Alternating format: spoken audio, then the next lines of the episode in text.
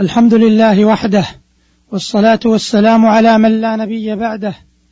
أيها المستمعون الكرام سلام عليكم ورحمة الله وبركاته وبعد. فمن المسائل المهمة في باب التوبة مسألة المظالم العامة. فإذا كانت المظلمة عامة يتضرر منها عموم الناس فالتوبة في حق من يقوم بذلك أوجب لأن ضررها متعدي. وذلك كحال من يكون صحفيا يبث سمومه عبر الصحافة أو كان ممثلا يغري بالرذيلة من خلال تمثيله أو كان مطربا يؤدي الأغاني الخليعة الماجنة أو كان أديبا أو كاتبا ينشر الخنا وما ينافي الفضيلة أو كان مبتدعا في دين الله ناشرا لبدعته أو كان ممن يستخدم مواهبه وإمكاناته لمحاربة الفضيلة. فالواجب على هؤلاء أن يتوبوا إلى الله وتوبتهم تكون بالندم على ما فات وبإظهار الندم وإعلان الخطأ والرجوع عنه والقيام بنشر ذلك قدر المستطاع مع الإكثار من فعل الخيرات والحرص على هداية من تسببوا في إغوائهم. ومما يلحق بالمظالم العامة التي يجب أن يتاب منها بيع الخمور والمخدرات والدخان وبيع الأفلام الهابطة والمجلات الخليعة.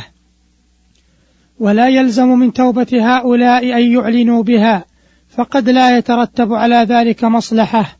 اللهم إلا إذا كان ذلك من باب أن يقتدى بهم. فالتوبة في حقهم أن يدعوا ما قاموا به. وأن يحرصوا كل الحرص على إصلاح ما أفسدوه وأن يقبلوا على الله ويكثروا من الاستغفار وسائر الطاعات. وبالجملة فكل مظلمة يستطيع الإنسان أن يتحلل منها فليفعل وما لا يستطيع فلا حرج عليه فعفو الله مأمول ولا يكلف الله نفسا إلا وسعها. ومن المسائل في باب التوبة مسألة القاتل المتعمد. فهناك خلاف بين السلف في توبة القاتل فهناك منهم من قال لا توبة للقاتل المتعمد والجمهور يقولون إن التوبة تأتي على كل ذنب فكل ذنب يمكن التوبة منه وتقبل والصواب إن شاء الله رأي الجمهور وأن القاتل المتعمد له توبة ذلك أن عليه والحالة هذه ثلاثة حقوق.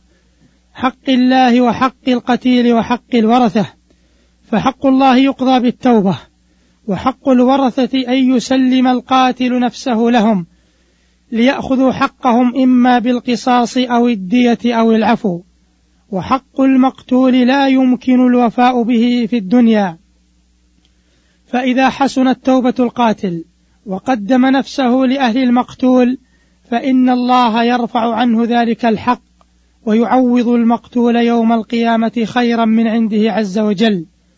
فالتوبة النصوح تهدم ما قبلها فيعوض المقتول عن مظلمته ولا يعاقب القاتل لكمال توبته.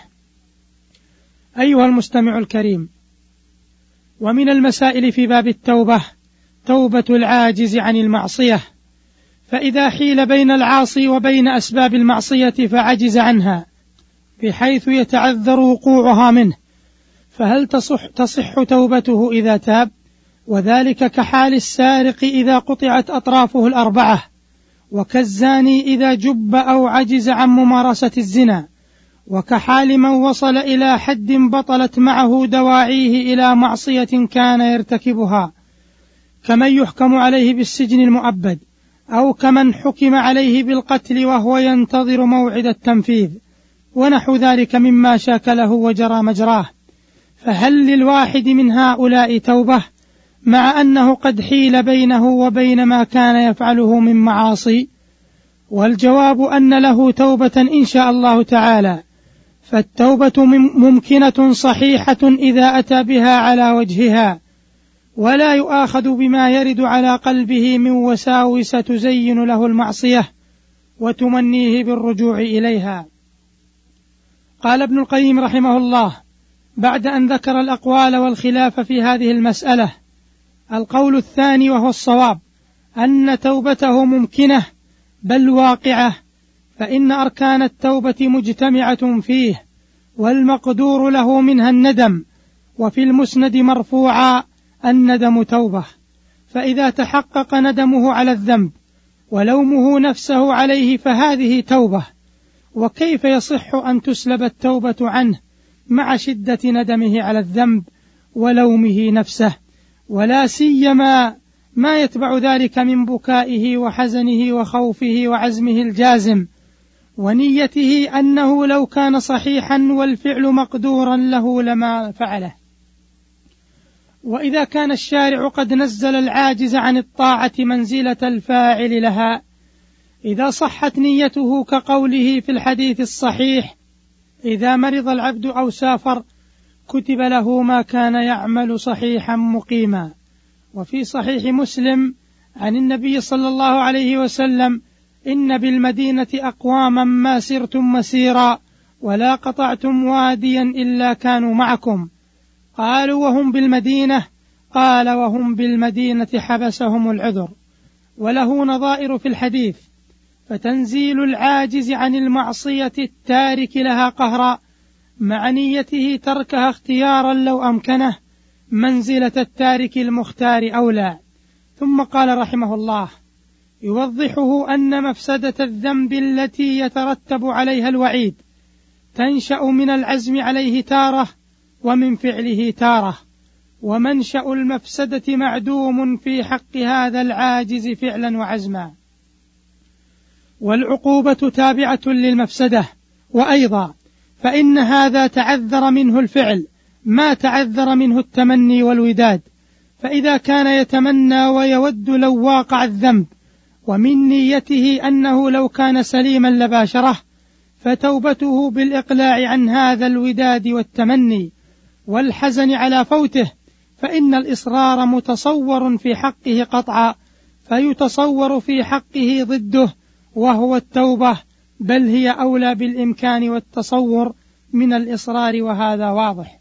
ثم بين رحمه الله الفرق بين العاجز وبين المعاين فقال والفرق بين هذا وبين المعاين ومن ورد القيامة أن التكليف قد انقطع بالمعاينة وورود القيامة والتوبة إنما تكون في زمن التكليف وهذا العاجز لم ينقطع عنه التكليف فالأوامر والنواهي لازمة له والكف متصور منه عن التمني والوداد والأسف على فوته وتبديل ذلك بالندم والحزن على فعله والله أعلم.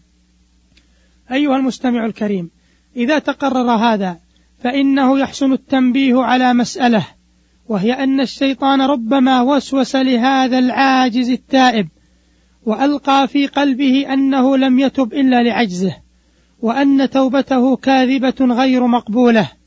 وربما قال له ذلك رفقة السوء. فالواجب على التائب في مثل هذه الحالة أن يحسن ظنه بربه وأن يستعيذ بالله من وساوس شياطين الجن والإنس وأن يأتي بالتوبة على وجهها. والله المستعان وعليه التكلان. وإلى لقاء في حلقة أخرى. والسلام عليكم ورحمة الله وبركاته.